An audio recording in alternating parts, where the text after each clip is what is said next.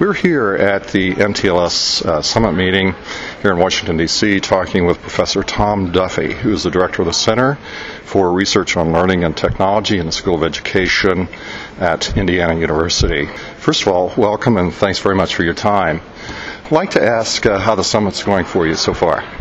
I, I, it's been incredibly useful for me because I've been separated from the technology kind of group for, for a few years, and this is bringing me back in with the FIPSE project with the teacher professional development distance education environment. It's it's been useful to make the contacts and see where things are going and uh, and talk about partnerships. So.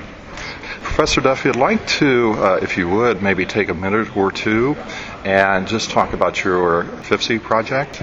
You're right. It's it, the project. It's called Learning to Teach with Technology Studio, and what we did was uh, build a learning management system, LTTS, and then a suite of 60 courses um, but they're really theory driven uh, or, or design driven uh, kind of courses where, we, where we're operating under four design commitments.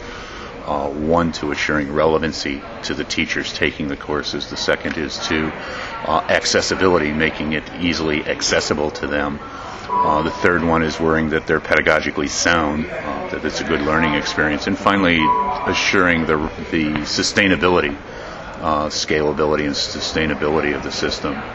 Um, so all of our courses are only about 30, 40 hours of work. They can take them for continuing education units or, or, or graduate credit, but they all begin with a curriculum problem mm-hmm. in the basis. And so the teacher can go through and look at 60 different curriculum problems and choose the course that she or he needs now.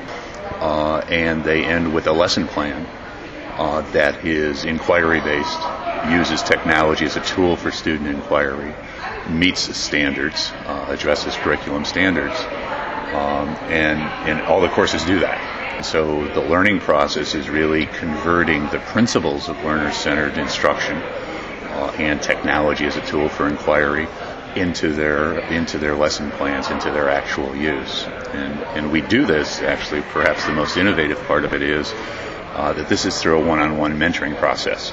So because of our commitment to accessibility and relevance, we want to make sure that the teacher can take the course when he or she needs it and that they will apply to their classroom. And the only way to achieve those two goals is, is through uh, one-on-one mentoring as they work through it. So they can start at any time and we have facilitators that come on and part of our project has been the sustainability of how do we make that an efficient process while still maintaining uh, the personal uh, mentoring component.